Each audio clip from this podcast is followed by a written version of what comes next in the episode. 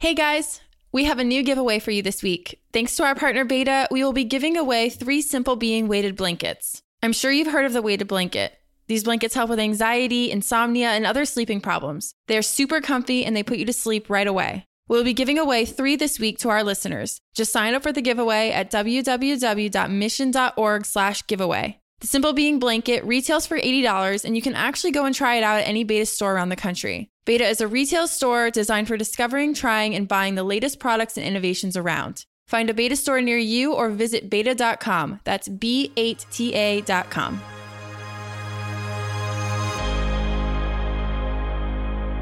Welcome to Mission Daily. On today's episode, Ian is joined by Meggie Palmer, founder of Pep Talk Her, a tech company which empowers professional, aspirational women to know and negotiate their value, and with the goal of putting an end to the gender pay gap.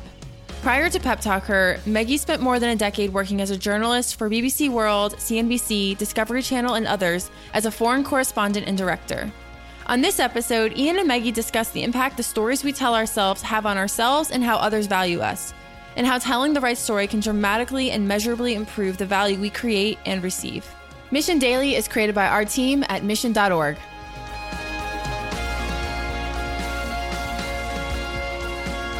Welcome to Mission Daily. I'm Ian Faison, Chief Content Officer here at Mission.org, and we have in studio Meggie. How's it going? Yeah, things are going well. How about you? Things are great. Yeah. We are so excited to talk to you about your background, um, about Pep Talk Her.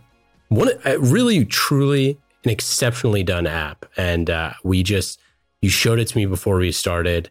And uh, I'm so excited for you and the company. You're going to put an end to the gender pay gap. Hopefully, It's- it's do not- myself out of a job. That's the plan. that is the plan. um, and we're excited to to uh, to travel along on your journey here. So before we get into any of that, as a young child growing up, hmm how did you get into interest in technology? Ooh, what a great question. I can still remember I grew up on a farm in Queensland in Australia, and m- we had a shed uh, where dad's office was, and we had some computers. And I can still remember like doing the the coding, and you had to, to play games. You had to sort of type whatever it was, colon dash forward slash Mavis Beacon teaches typing or whatever these games were that we played. I can still remember that um, back in the olden days. I guess they were MS DOS. Is that what they were? I, I don't even know. They were old school computers. So I have memories of that. So we actually, dad was pretty progressive. He actually got us onto computers really early. Uh, and so I suppose we were sort of like mini coding, kind of, not really, but we we sort of had to have a technical understanding in order to be able to play the games that we wanted to play. But we were just on autopilot, you know, we were kids. So I wasn't like my brother was a big gamer, but I liked the nerdy games like Carmen Sandiego. Yeah. Where in the world is Carmen Sandiego? So good. the typing games, like bit of a bit of a nerd, even way back when. So how do you describe yourself now? Are you a technologist, an activist, Hmm. uh, an ex-journalist? Yeah, I call myself a recovering journalist turned entrepreneur because I feel like once a journalist, always a journalist. You know, I'm really genuinely passionate and interested in people and their stories. And I, I don't think that that is ever going to go away, even though I'm not working full time as a reporter anymore. But yeah, I guess I'm, I guess I'm an entrepreneur. You know, I, I suppose that's how I would describe myself these days. Did you ever imagine that you would build an app that reaches as many people as you do right now? No, I guess not. And it's funny because, you know, I, for me, I got into journalism because I was really interested in changing hearts and minds through stories. Really, I thought that you could you could impact people's view of the world through sharing stories and creating that empathy. But what I realized throughout my career was I observed the media landscape declining, um, the reach of the media not being as powerful as it once was, but actually technology was obviously on the rise. And as we know now, it's it's very much a part of our day to day life. And so for me, I, I started to observe this trend, and that was why I was interested in getting into technology because I actually think now we can have more of an impact on women uh, in a positive way now through Pep Talk Her, through the app, um, and through our community than perhaps I could directly with women as a journalist. So I think that technology's impact is only going to keep continuing to rise. Yeah, it's a great it's a great insight because I think one of the pieces that you know us as a media company that we always think about we have so many people that follow along to stories. Yeah. But now they want to be part of that story or they want to be part Mhm. of, you know, in this case like your journey they they are inspired by those things but ultimately, like they need that nudge. They need something to get feedback on. They need some type of help in some way. hmm And the role of media is to kind of do that. But you've created an application, we'll get into that a little bit, where you can actually do that in a more meaningful way. Did you kind of feel before you went into journalism, did you feel like that was your calling? You know, I'd love to say that I always wanted to be a journalist. You know, I tell you what, I always wanted to be actually was a lawyer, um, because you know, as as a kid, I liked to debate.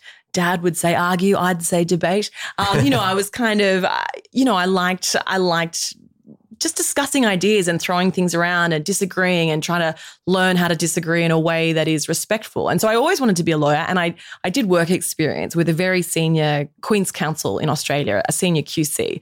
And I must have been 15. You know, I was a bit of probably a little bit of an upstart. Like I thought I was, you know, I was going to be a lawyer. This is my this is my profession. This is going to be my career. And this wonderful, very senior woman um, kindly allowed me to do work experience with her for a week. And I can still remember that first day walking into those legal offices, and I saw the way the male lawyers looked at her. And she was more senior. She was more impressive. She won more cases, and they just I just knew as a kid, I was I was a kid and I could see they didn't respect her. I mean, they Yeah. clearly didn't respect me. And the way they looked at me was foul as well, but that's fine because I was a little work experience, whatever. But the way they looked at her, I was like, that is repulsive. And I just knew from that moment, I was like, this is not the industry for me. I knew I wouldn't cope in that world. So for some crazy reason, I went into media, which as we know is not perfect either. But I don't think that maybe the conservative sort of within a box constrictions of law would have worked well for me. Whereas journalism did give me a little bit more latitude. There are still issues with respect of women, as we as we've obviously seen with the Me Too movement as well, and and a lot of cases here in the US. And that was certainly my experience in Australia um, as a journalist. Less so when I worked for the BBC in London. Actually, they were great. But yeah, so I wanted to be a lawyer, ended up becoming a journalist, turned founder. Who knows what's going to happen next? We'll see. It seems like it's the hard thing to do to go try to be a journalist, especially kind of like when you were doing it. Wouldn't it be easier to just hang out at Bondi and save lives? Are you referring to the fact that I was a lifesaver? Uh, yeah. So I, well, I grew up uh, on a town called the Gold Coast, which, if any of your listeners have been to Australia, perhaps they've been there. It's a really famous sort of beach city, I suppose.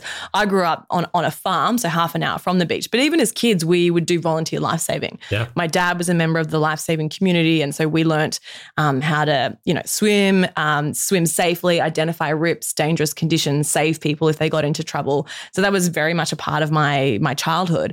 And then when I moved to Sydney um, many years later, I ended up becoming a volunteer lifesaver there, redid my training, which coincidentally is where my, where I met my fiance. No kidding. Uh, yeah, so we were both training to be volunteer lifesavers down at North Bondi uh, Surf Club, which was really good fun. when you told your family and friends Mhm. that you were you're running around doing journalist things, Yeah. potentially in dangerous Uh-huh. areas, you know, working on things and projects and uh, things here and there, were people happy, upset, bit of both? I'm fortunate in that my family and friends have always been super supportive. I was my parents never told me what to do. They never forced me to follow a particular career path and frankly it was kind of a little bit by accident that I ended up becoming a journalist. You know, obviously as as a young cub reporter, you know, you go to things like shootings and things like that. So uh, even from a very young age, I guess they were kind of used to me doing stories that weren't dangerous, but they were sort of, you know, it's not like going to a 9 to 5 office. But certainly when I started doing more travel into disaster zones, into earthquake areas, and into war zones, you know, again, they never really, they were always supportive. I imagine that must have been very hard for them. They probably never told me about their anxieties or concerns that they had about me traveling to Syria or to Nepal during the earthquake. And actually, when I was in Nepal, just I flew in after the earthquake happened to cover the story. And of course, there's always aftershocks. And I remember I was with my camera operator, Dave, and we were interviewing a local man whose house had just fallen down. We probably stupidly went up into that house, five stories up, always about getting the story. We went up, filmed that. That was great. We walked back down. He was very gracious and showed us his home. And then we were back on the street and there was an aftershock. And the whole street just started to move. Everyone started running. It was like a rampage my cameraman kept rolling somehow. We ran, and I, I still remember. I remember thinking, okay, I was I was just very calm. I was like, I was running, but in my mind, I was very calm. I was like, the buildings are gonna fall. we will be crushed and that's it. I mean, it's kind of weird at the time, but I was just quite calm about it for some reason. I don't know why. I was that was in my mind. Like my my body was running and screaming and running and trying to get Dave because I just wanted to make sure he was with me. But my mind was like, okay, this is how it's going to end. But anyway, that footage was filmed. And so that ended up in a story that I ended up doing. And when my family saw that, they were not too impressed. They're like, excuse me, why did you go into that house in the first place? And then what were you doing on that street? Um, but after the fact that, you know, and again, I think as a, you know, that was when I was home and I was safe. And I think as a journalist, it's uh, the great privilege that we have in that we travel to countries, we step into people's lives at the highest of highs and the lowest of lows.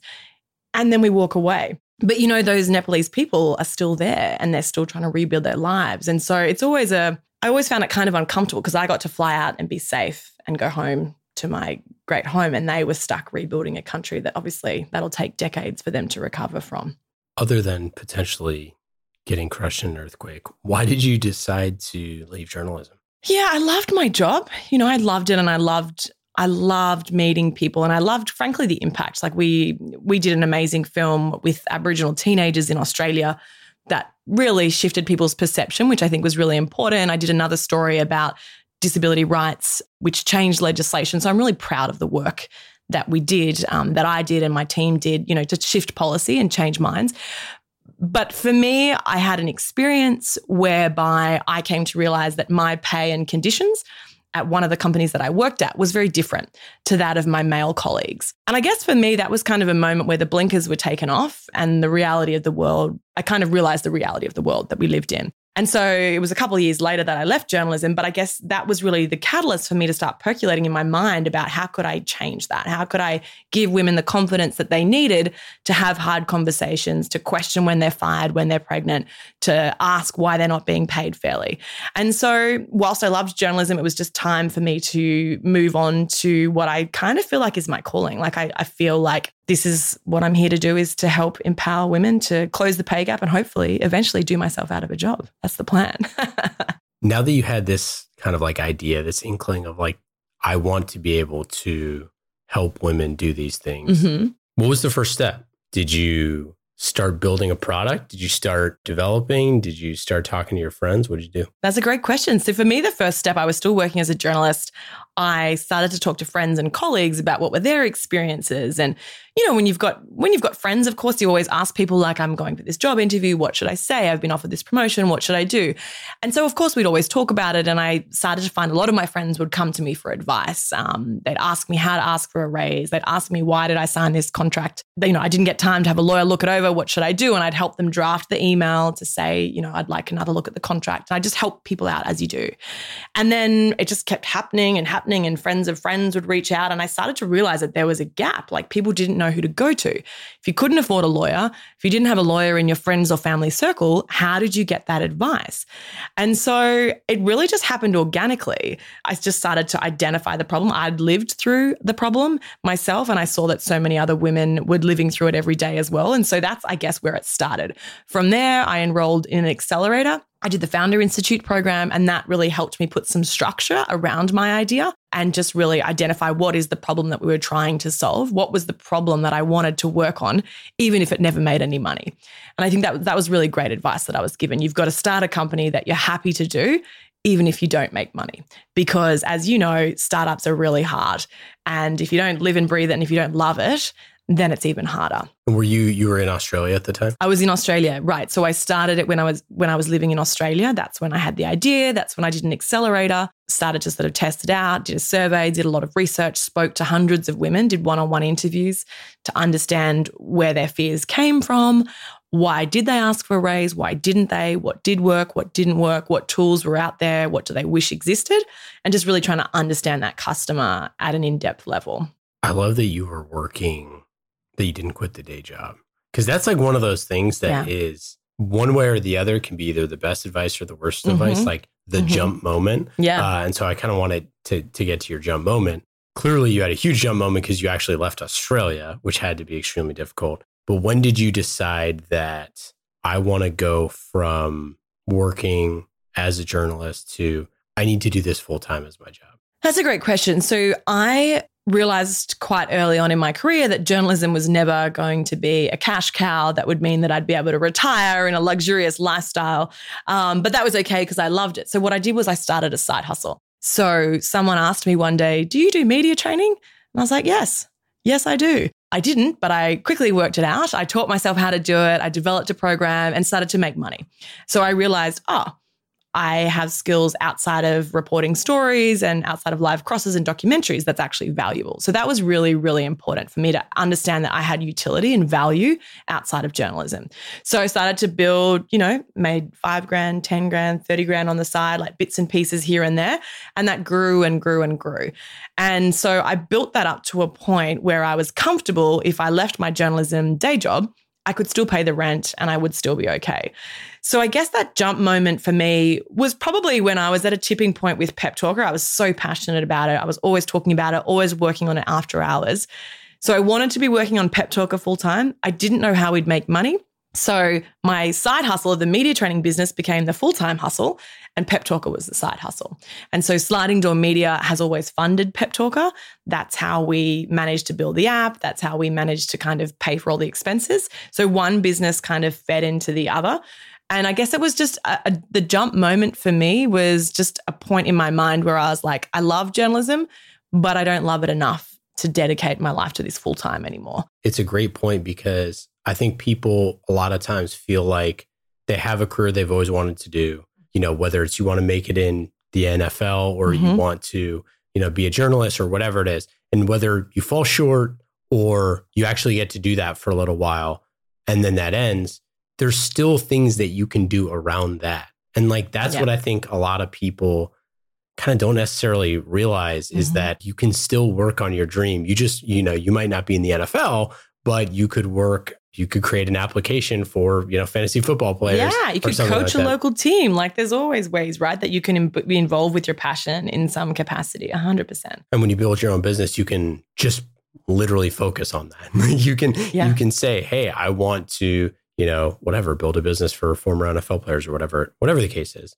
Have you kind of found that in a roundabout way or a direct way that you're able to impact just so many more people by creating a company versus by kind of going a traditional path. Right. And I think if I'd stayed as a journalist my entire life and my entire career, that would have been wonderful. But it would have been at the behest of someone else, right? Someone else would always be calling the shots. And that's totally fine. But I kind of wanted to also build freedom for myself. I wanted to build financial freedom. I wanted to build geographic freedom. And frankly, I wanted to make an impact in the way that I wanted to make the impact. And, you know, I think we've come a long way in the world, but even a couple of years ago, I can still remember pitching a story on Indigenous Australians to one of my producers. And the producer said to me, Meggie, no one cares about Black people. And I was like, I beg your pardon? But that's actually what he said to me. And so I couldn't do the sort of stories that I wanted to do at that network because they didn't value the same things that I did. And I valued telling stories of, you know, people that didn't have the microphone to tell those stories that we did and people that didn't have the access that that we did in media. And I, I felt a responsibility. And so I think those negative experiences actually in the long run for me have been a real positive because I intentionally now create a team that is from a whole heap of different backgrounds. And I intentionally build a culture that is glorious to work at. Like, I want people to love working on our mission of closing the pay gap. I want them to love working with each other.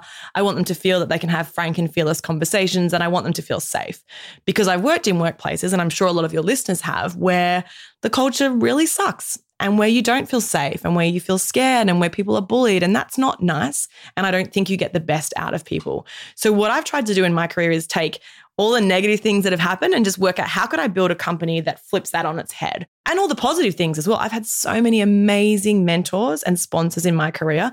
A lot of the men, mind you, women and men, but a lot of senior men in media in Australia and the UK were pivotal in my career. And without their support, I wouldn't be where I am today. And I'm really grateful to that, to them for that. And so I think it's also about paying it forward and, you know, creating and training people on my team that can hopefully stay with us. But if they go somewhere else, that's beautiful. And I and I wish them all the success. You know, I want I want to build them up so they can go and, and do great work in the world. Did you have a moment where you felt especially lonely or like, mm. hey, maybe this all isn't worth it. Maybe I should just move back home. Yeah. Uh, like, why am I doing this? Why yeah. am I working late nights and weekends? Yeah. From a very young age, I've always traveled. I lived in the United States as a kid, on and off. My father was working over here. Um, I did exchange to Italy as a student. And so I guess seeing the world and um, seeing other people's perspectives was always a part of who I was. I don't think I've never regretted it, I have to say. I think, you know, migrating to a new country is really tough. But also, I'm so grateful because I'm in a position where I can migrate and I can choose to come to the United States. They'll let me in. If it doesn't work out, I can go home. And so, I, you know, I'm conscious as well of that privilege. And I feel like being born in Australia with an Aussie passport really is a lottery of life. You know, that that's, I feel like I've won the lottery of life with that. You know, the worst case scenario for me is I go back to Australia. That's a pretty great worst case scenario. We have universal healthcare, you know, we have a safety net. It's, it's a great country. But I think the reason the United States appeals to me is because I think the mindset here is uh, more encouraging towards businesses, towards entrepreneurs. And frankly, it's a bigger market size. And so for Pep Talk Her, it made sense for us to move here because we want to impact the most number of women. And I think building a product that resonates with the United States audience is really important because we know if it resonates here, it will work in Australia. And I wasn't sure that the reverse would also be true. What did Pep Talk Her version one app look like? You should see the first logo. It was so bad. I literally, it was so bad. I thought it was great at the time. I was like, this is so good. It was like aqua blue. Like it was horrendous. I did it for, you know, five bucks or 30 bucks on Upwork. Yep. You know, scrappy startup. You just got to get something out there. But I, I was pretty proud of it. And, you know, we're about to go through a rebrand again. So you're never done. But the first version of the app, it was I mean, we'd we'd done a lot of the pre-work. So we'd done a lot of wireframing. We knew exactly what we wanted to build. But of course, like it's it wasn't perfect. Nothing's ever perfect, right? I feel like Slack that's just done a big IPO, it's not perfect. LinkedIn's not perfect. Nothing is ever perfect. If you strive for perfection, you strive, you know, to make things better, you're always improving your product, breaking it, fixing it, you know, adding things, taking things away. And so I feel like the Pep Talk Her product now is really, really great. And we're so excited that we have like so many thousands of users around the world on Apple and Android. But equally, we're always improving it. And we're grateful to our community that tell us what they like, what they hate, what they wish was on there, what they'd pay for.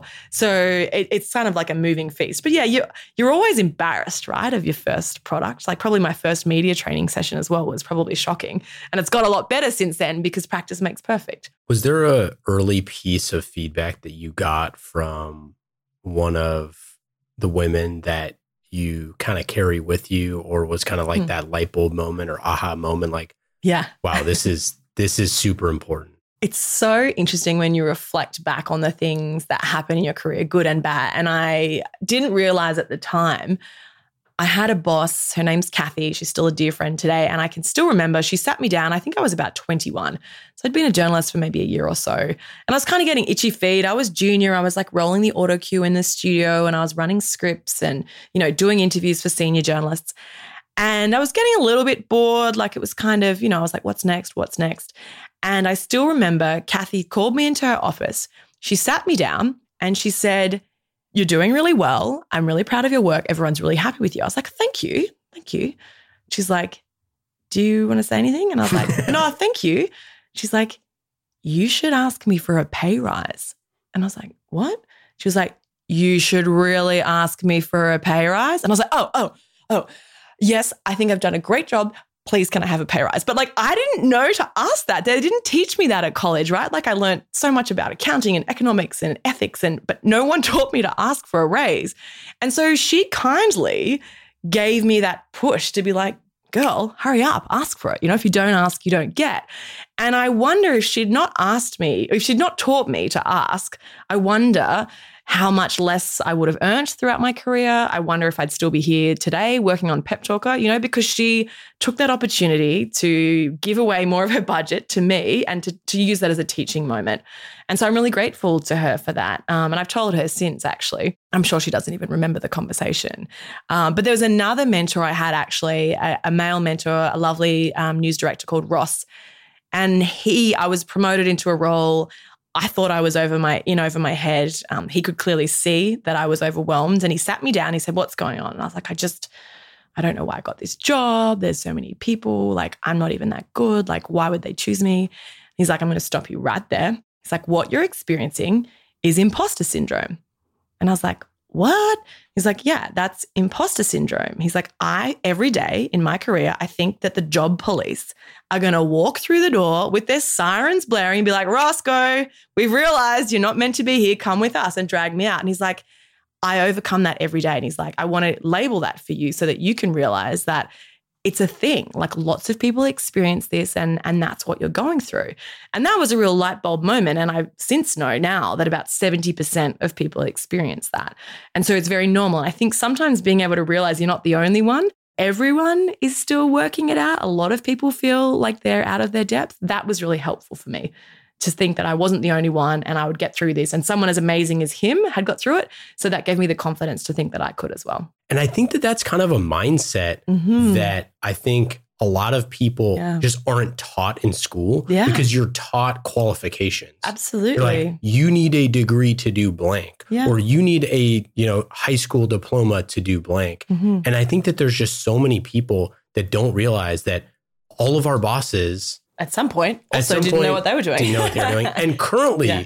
probably are in a role that they've yeah. never done before. Yeah. So, you know, it's just one of those scenarios I think is is a huge learning experience for people who just like every person who did something great, like nobody did it before them, right? Yeah. Or they're standing on the shoulders of giants and they're trying to to take it uh, you know, take it to the next step. Totally. And I think about that a lot. I think about, you know, obviously we have a long way to go in terms of equality. However, imagine being a woman 100 years ago 200 years ago before women could vote you know i mean it's pretty remarkable how how far we've come and how many glass ceilings have been broken before us and i'm and i'm very grateful to all those women and men who fought along the journey for sure there's a great uh, cartoon from i think it's like the 1904 1906 world fair um, where it's the future. It's 100 years in the future. Right. And uh, it's all these people in like flying cars and all this sort of stuff. yeah. But all the people are wearing they're like 1904 uh, like garb, right? Like uh, women like, in corsets, yeah, like all this yeah, sort of stuff, right?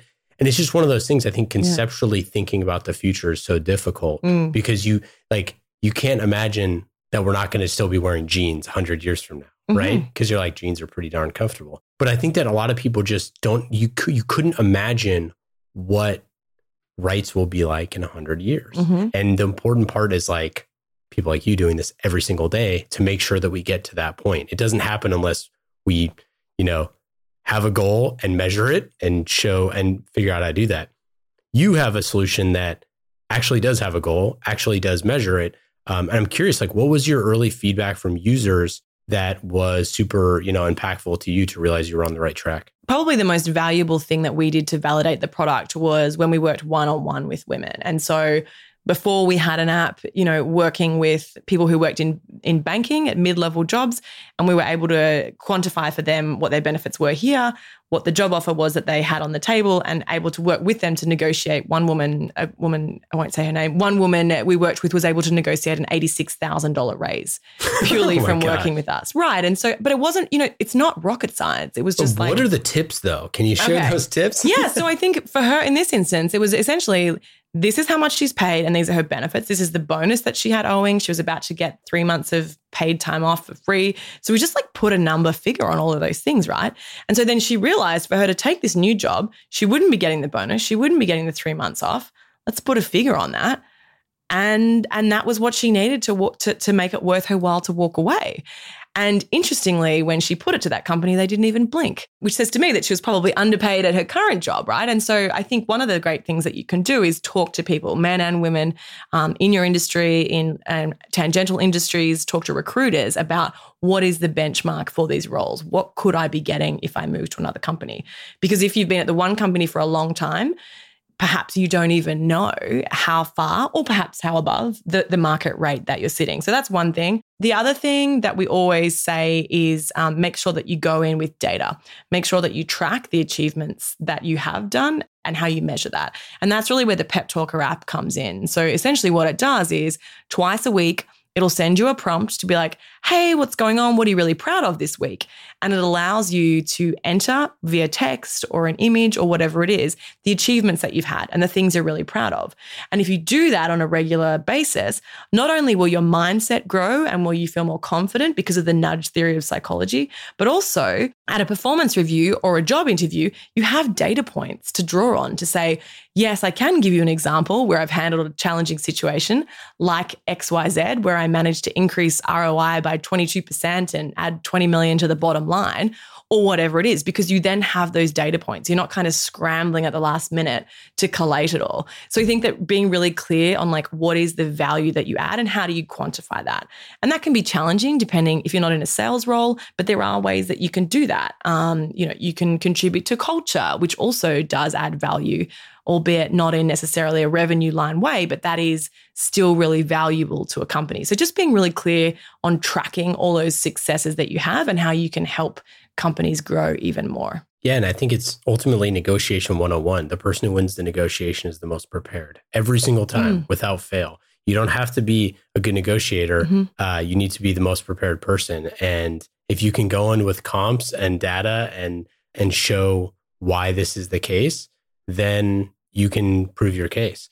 Uh, I think the other thing yeah. that's that's interesting about this too is that to assume that your leadership is going to mentor you the way that you want to be mentored mm-hmm. is folly, right? Mm-hmm. Like they have a set of experiences that allow them to do to mentor in the way that they do that. But they only have individualized experiences from themselves. So you you just don't have enough data points when you're mentored by only a few people. And if you come from a place where you have no mentors, yeah. when if your parents didn't have the same career that you had, if your friends, you know, didn't have the same career, if you're yep. going into tech for the first time and nobody around you knows how to code, mm. like it's just going to be too difficult to even find a mentor in the first place. And again, you won't, you just won't have the benchmarks to be able to do that. And I just, it's so exciting to hear about your platform because I think it's just so it's a human condition to be mentored by you know the tribal elders or mm-hmm. whatever it is like that's how and stories are the way that we do that so mm-hmm. you know it's just funny in a roundabout way how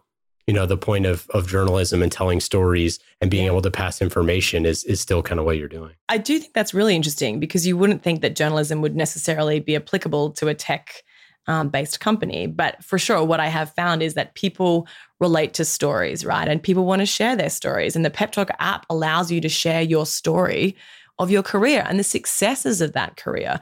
Because often we focus on the negatives. We focus on the deal we didn't close, the typo, you know, the mistake you made having a tough conversation. We focus on the negative things. And some feedback we've had from users. There's one woman who works in theater, and she said to us, she's like, you know, for me, the app is useful because it's helped me improve my mindset.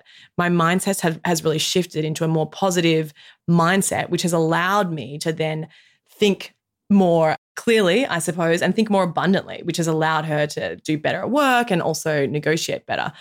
I think the other thing that's important on negotiation is a lot of the times people hear the word negotiation and they freak out. Yeah. And they think conflict, they think argument, they think winners and losers.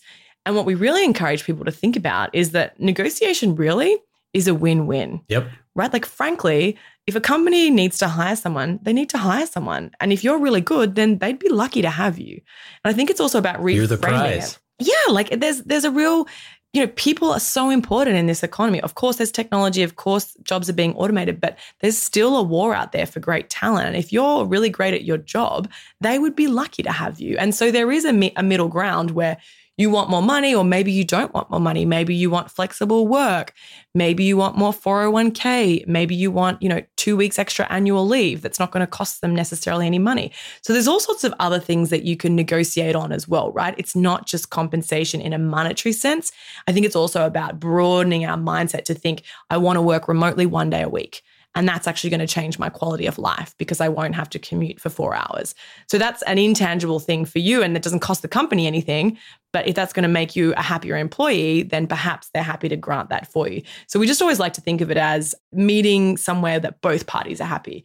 You don't want to screw one another over. It's about, I want to be really happy and well compensated, and the company wants to have someone who's going to work really hard for them in that role where are we at on the gender pay gap and where are we going to be you know over say the next 10 years? Look that's a great question. I mean i hope that in 10 years you and i are having this conversation and i'm out of a job because we've fixed the problem there's no more issues everyone's equal and the world's doing great things. The data essentially is saying that it's going to take more or less about 100 years to close the pay gap at the rate that we're going right now.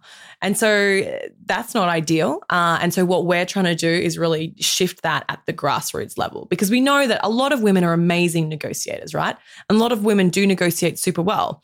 And a lot of women have a lot of confidence and they don't need Pep Talk Her. And that's great and that's fine. And so we're helping the women that maybe do need help and that maybe do doubt themselves and that do find that there's a lacking of confidence in certain situations. That that's the the women that we're really trying to help. And we want to upskill them to kind of have the confidence and then secondly have the skills that they need to negotiate for themselves and to advocate for their worth. I mean, I hope that we can eradicate the pay gap sooner than the 100 year time frame. Certainly there's a lot of issues that play into this. It's not just this is not an issue that's women's fault. I think that's really important. Like this is an issue that is generational and that needs to be changed at a macro level from a government and policy level. Businesses need to step up, and there's some great examples of companies um, across the world that are doing that, that are doing their part.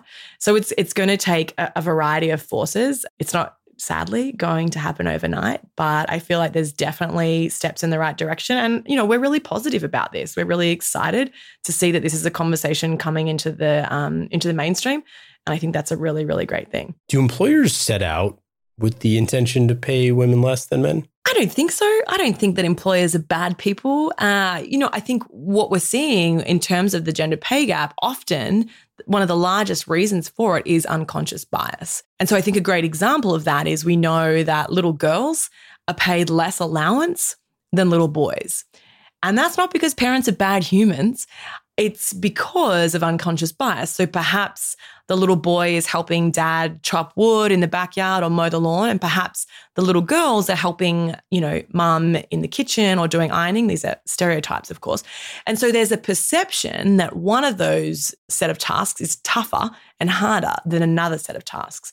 And that's not necessarily true, but that's just the way that society has been for such a long time. And so, really, this is a generational shift in a lot of ways. And it's going to take generations to change because there are mindsets that we need to slowly, slowly change, right? And so it comes back to unconscious bias. And I think the first step in any of that is to acknowledge that there is a problem and that maybe even though you're an excellent human, you do a lot of great things, you have a lot of, you know, you believe in equality, perhaps even you for whatever reason have a bias that you're not even aware of. And you know, I put myself in that in that category as well, right? Like I know as an Australian woman in my mid 30s there are biases that I carry that I'm probably not even aware of. And I, I try and I try and open my eyes to that and I try and be really aware and conscious of that. But it's it's something that I think you have to practice every day. And you have to ask for feedback. You have to say to people, like, as and I had someone the other day who had to give me some feedback and say, I just think that that was a comment that was perhaps not ideal.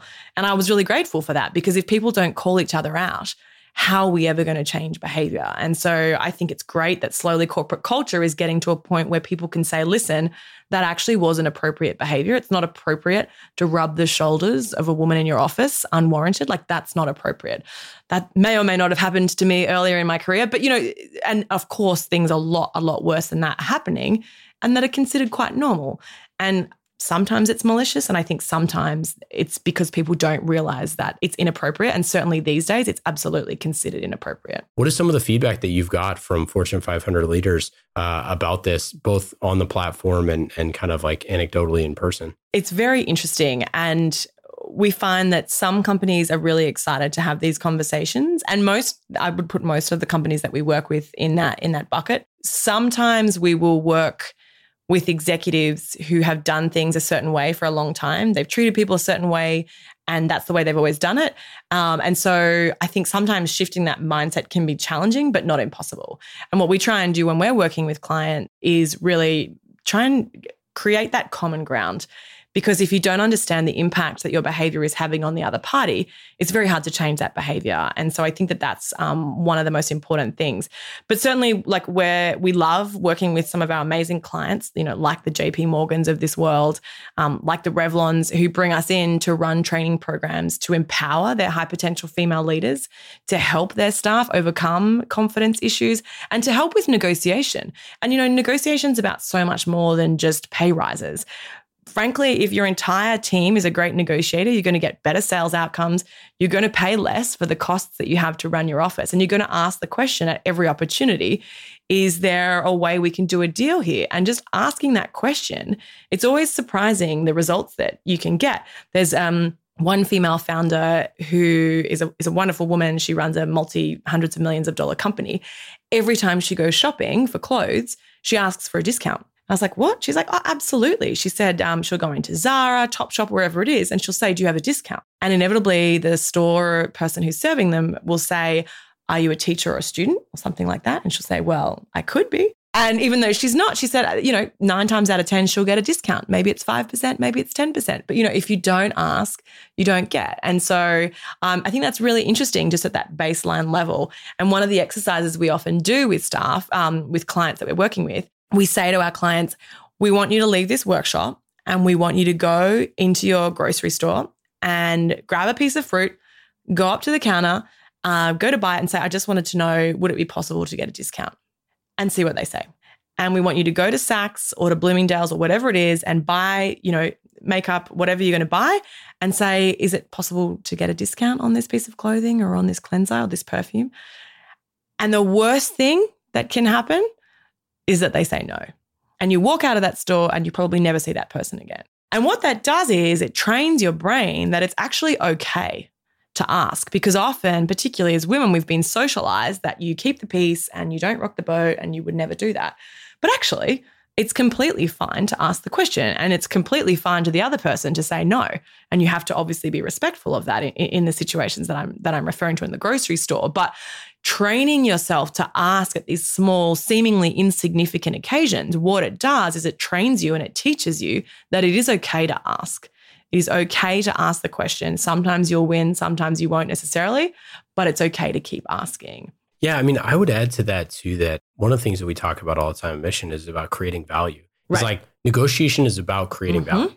It's about 100%, uh, allowing, yeah. you know, it's not a fixed pie mindset, it's a growth mindset. Yes. And I think that that's one of the big things, and especially in the startup community, that's so awesome. And it's something that people don't realize as employees. It's mm. like, you can just create value anywhere you want. I promise no startup CEO, if you go figure out a way to make them more money, we'll is going to turn no. it down. Yeah. yeah. And if you do figure out a way to make money, yep. saying I should get 10% of this is a great starting point to figure that out. And I and I really think like you look at some of the early startup uh, non-founders that help build companies and like they were just great value creators a hundred percent and they they yeah. didn't come in and just like say hey i want equity in this company they came in hit the ground running like yeah. kicked ass and then created value yeah and i think that it's the mindset of creating rather than taking that allows negotiators to be great it's about creativity that's why it's create right yeah. Um, and i just think that that's another thing that people they they want more things. They want outcomes, yeah. uh, but they don't know how to creatively get to those outcomes. Yeah. And it takes someone to be able to like say, "Hey, did you like here's an example of how somebody did this." Yeah. Uh, and if you don't have those examples, it's it's just hard to think about. Totally, and I think that's very true because often when you're going into a negotiation with a company, perhaps you're asking for more money. Perhaps there's actually no money there. Like yeah, that, exactly. that is sometimes totally. yep. that's the reality, right? But I think the next step from that is to say, okay, I appreciate that. You can't give me any more compensation. I understand. If I increase revenue, can we negotiate a deal where I get anywhere, I don't know, three to 15%, whatever it is, a sliding scale, you know, a commission of any new business that I bring in?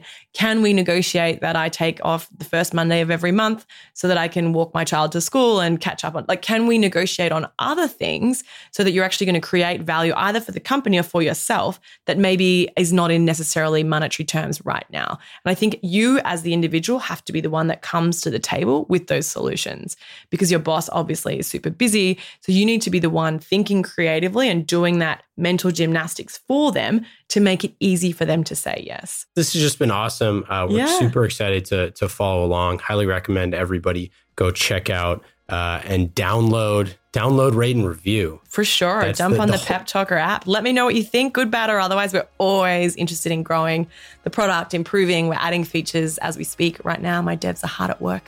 Bless them. And yeah, like also like jump on the conversation. Like we have an Instagram account, we have a Twitter account at Pep Talk Her. People can jump in, let us know your thoughts. What are your tips? What's worked for you? What hasn't worked for you? Because I think we can all learn from each other uh, in the community for sure. Awesome. We'll link that stuff up in the show notes so everybody can just click right in. Yeah, absolutely. Thanks for hanging out. No, thank you so much for having me. It's been fun. Take care.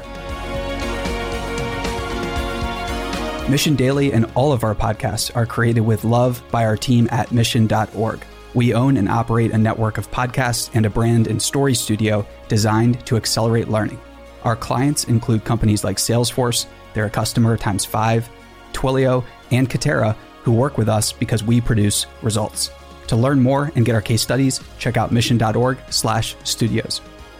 If you're tired of media and news that promotes fear, uncertainty, and doubt, and if you want an antidote to all that chaos, you're at the right place. Subscribe here and to our daily newsletter at mission.org.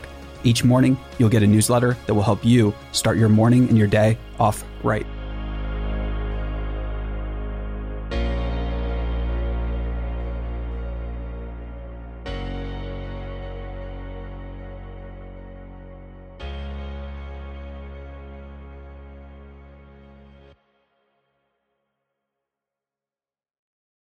Hey, listeners, thanks for tuning into this episode. I hope you enjoyed it as much as I did. If you haven't already, please subscribe, rate, and review this podcast. It helps spread the word, and I would greatly appreciate it. See you next time.